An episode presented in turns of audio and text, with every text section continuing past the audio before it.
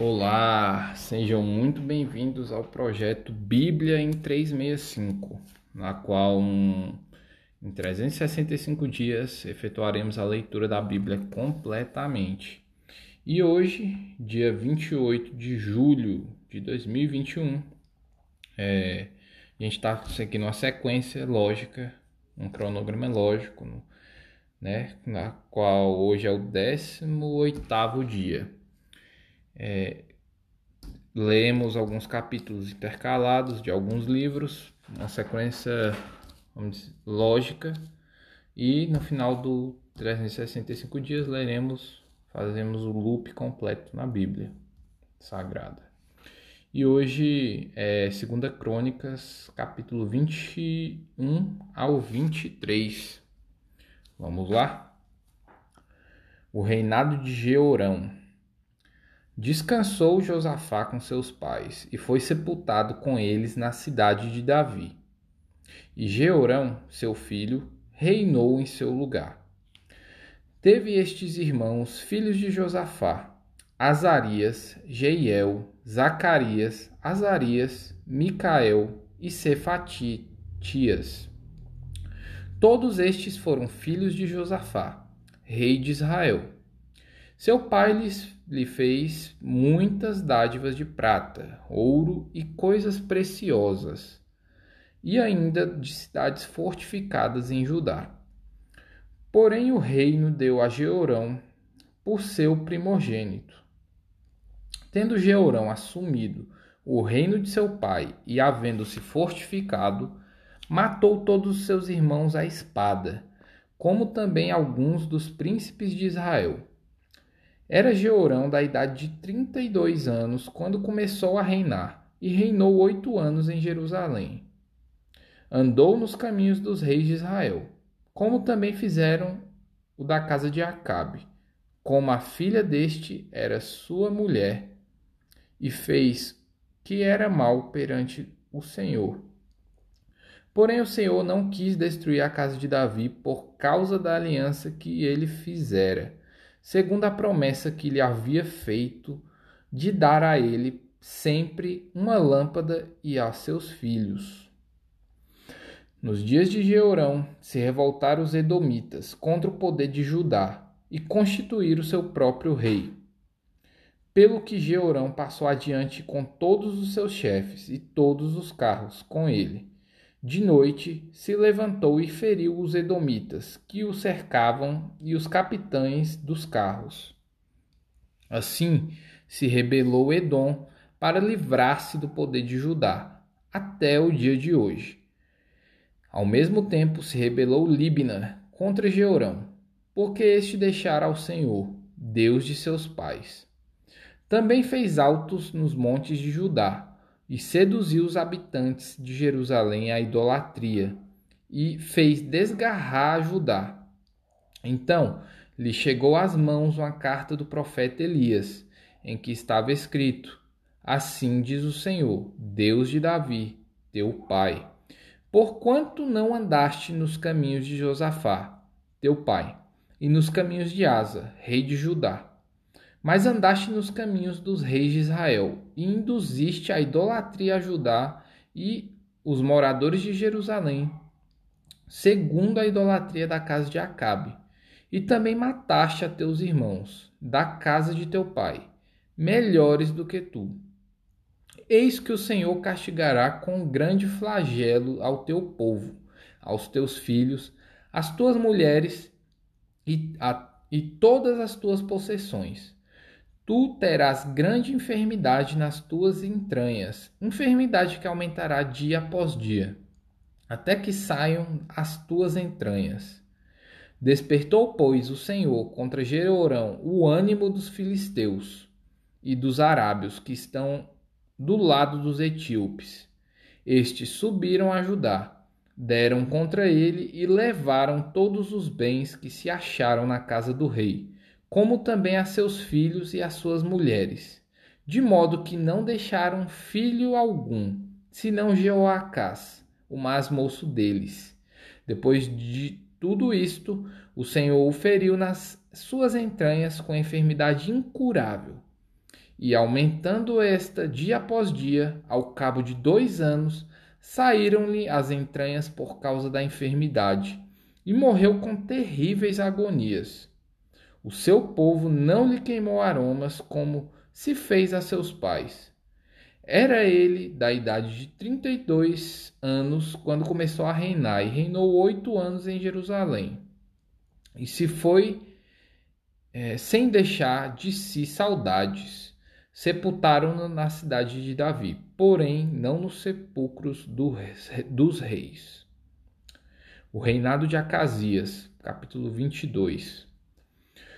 Os moradores de Jerusalém, em lugar de Jeorão, fizeram rei a Acasias, seu filho mais moço, porque a tropa que viera com os arábios ao arraial tinha matado todos os, os mais velhos.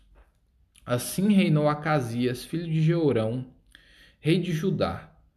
Era Acasias de 22 anos de idade quando começou a reinar, e reinou um ano em Jerusalém. Sua mãe, filha de Onri, chamava-se Atália. Atalia. Ele também andou nos caminhos da casa de Acabe, porque sua mãe era quem o aconselhava a proceder iniquamente. Fez o que era mal perante o Senhor, como os da casa de Acabe, porque eles eram seus conselheiros depois da morte de seu pai, para a sua perdição. Também andou nos conselhos deles e foi com Jorão, filho de Acabe, rei de Israel, a Ramote Gileade, a peleja contra Azael, rei da Síria, e os sírios feriram Jorão. Então voltou para Jezreel, para curar-se das feridas que lhe fizeram em Ramá, quando pelejou contra Azael, rei da Síria. E desceu a Casias, filho de Jeorão, rei de Judá, para ver a Jorão, filho de Acabe, em Jezreel, porquanto estava doente. Jeú mata Acasias. Versículo 7. Foi da vontade de Deus que Acasias, para a sua ruína, fosse visitar Jorão. Porque vindo ele, saiu com Jorão para encontrar-se com Jeú, filho de Ninse, a quem o Senhor tinha ungido para desarraigar a casa de Acabe. Ao executar Jeú juízo contra a casa de Acabe, achou os príncipes de Judá e os filhos dos irmãos de Acasias que o serviam e os matou. Depois mandou procurar Acasias e, achando-o em Samaria, onde se havia escondido, o trouxeram a Jeú e o mataram. Seus próprios servos o sepultaram, porque diziam: E o filho de Josafá, que buscou ao Senhor de todo o coração. É o filho de Josafá, que buscou o Senhor de todo o coração. E ninguém houve na casa de Acasias que pudesse reinar. Atalia usurpa o trono. Versículo 10. Vendo Atalia, mãe de Acasias, que seu filho era morto, levantou-se e destruiu toda a descendência real da casa de Judá.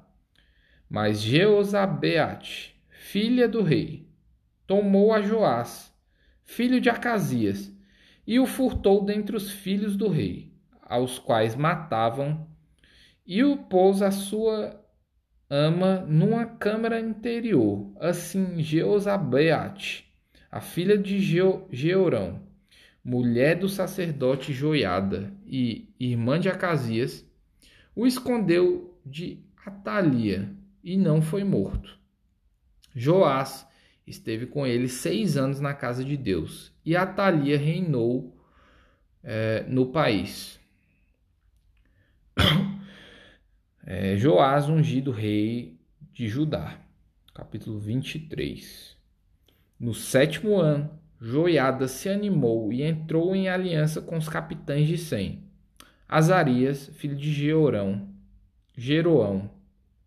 Ismael, filho de Joanã. Azarias, filho de Obed. Maazéias, filho de Adaías. E Elisafate, filho de Zicre. Estes percorreram Judá e congregaram os levitas de todas as cidades de Judá e os cabeças das famílias de Israel, e vieram para Jerusalém. Toda essa congregação fez aliança com o rei da casa de Deus. E Joiada lhes disse: Eis que reinará o filho do rei, como falou o Senhor a respeito dos filhos de Davi. Esta é a obra que haveis de fazer. Uma terça parte de vós, sacerdotes e levitas, que entrais no sábado, servirás de guardas da porta. Outra terça parte que estará na casa do rei, e a outra terça parte à porta do fundamento. E todo o povo estará nos pátios da casa do Senhor. Porém, ninguém entre na casa do Senhor, senão os sacerdotes e os levitas que ministram. Estes entrarão, porque são santos. Mas todo o povo guardará o preceito do Senhor. Os levitas rodearão o rei, cada um de armas na mão, e qualquer que entrar na casa seja morto. Estareis com o rei quando entrar e quando sair. Fizeram, pois, os levitas e todo Judá segundo quanto lhes ordenara o sacerdote Joiada. Tomou cada um os seus homens, tanto os que entravam como os que saíam no sábado. Porquanto o sacerdote Joiada não despediu os turnos. O sacerdote Joiada entregou os capitães de cem as lanças, os paveses e os escudos que haviam sido do rei Davi, e estavam na casa de Deus. Dispôs todo o povo, cada um de armas na mão, desde o lado direito da casa real até o seu lado esquerdo, e até ao altar, e até ao templo, para rodear o rei. Então trouxeram para fora o filho do rei, puseram-lhe a coroa, entregaram-lhe o livro do testemunho e o constituíram rei. Joiada e seus filhos ungiram e gritaram: Viva o rei! A morte de Atalia. Versículo 12. Ouvindo Atalia o clamor do povo, que, que corria e louvava o rei, veio para onde este se achava na casa do Senhor. Olhou, e eis que o rei estava junto à coluna, à entrada, e os capitães, os que tocavam trombeta, é, trombetas, junto ao rei. E todo o povo da terra se alegrava e se, e se tocavam trombetas. Também os cantores com os instrumentos músicos dirigiam o canto de louvores. Então Atalia rasgou seus vestidos e clamou: Traição, traição! Porém o sacerdote Joiada trouxe para fora os capitães que comandavam as tropas e lhe disse e disse-lhes: Fazei-a sair por entre as fileiras. Se alguém a seguir, matai-o à espada. Porque o sacerdote tinha dito: Não matem na casa do Senhor. Lançaram mão dela e ela, pelo caminho da entrada dos cavalos, foi à casa do rei, onde a mataram. É, a aliança de Joiada, versículo 16. Joiada fez aliança entre si mesmo, o povo e o rei, para serem eles o povo do Senhor. Então o povo todo o povo se dirigiu para a casa de Baal e a derribaram. Despedaçaram seus altares e as suas imagens e a Matã, sacerdote de Baal, mataram perante os altares. Entregou Joiada a superintendência da casa do Senhor nas mãos dos sacerdotes levitas, e a quem Davi designara para o encargo da casa do Senhor, para oferecerem os holocaustos do Senhor, como está escrito na lei de Moisés com alegria e com canto, segundo a instituição de Davi. Colocou os porteiros às portas da casa do Senhor, para que nela não entrasse ninguém que qualquer forma fosse imundo. Tomou os capitães de Sem, os nobres, os governadores do povo e todo o povo da terra, e todos estes conduziram da casa do Senhor o rei. Passaram pela porta superior, para a casa do rei e assentar o rei no trono do reino. Alegrou-se todo o povo da terra, e a cidade ficou tranquila, pois haviam matado Atalia a espada. Epístola de Paulo aos Romanos, capítulo 11 Futuro de Israel. Pergunto, pois, terá Deus, porventura, rejeitado o seu povo? De modo nenhum. Porque eu também sou israelita da descendência de Abraão, da tribo de Benjamim. Deus não rejeitou o seu povo, a quem de antemão conheceu.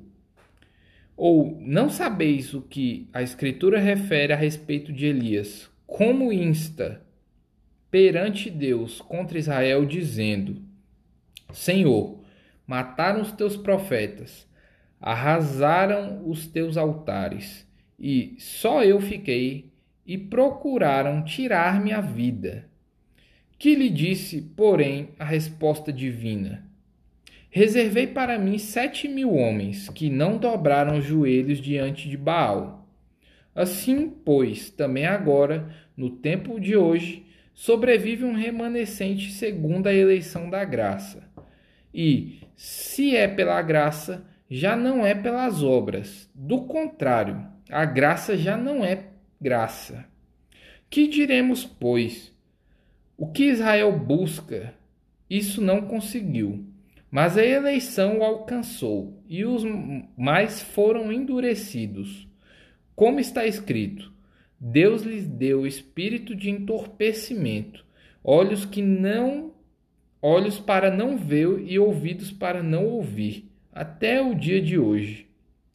E diz Davi: Torne-se-lhes a mesa em laço e armadilha, em tropeço e punição. Escureçam-se-lhes os olhos, para que não vejam, e fiquem para sempre encurvadas as tuas costas as suas costas. A rejeição de Israel não é final. Versículo 11. Pergunto, pois, porventura tropeçaram para que caíssem? De modo nenhum. Mas pela sua transgressão veio a salvação aos gentios, para pô-los em ciúmes. Ora, se a transgressão deles redundou em riqueza para o mundo, e o seu abatimento em riqueza para os gentios, quanto mais a sua plenitude.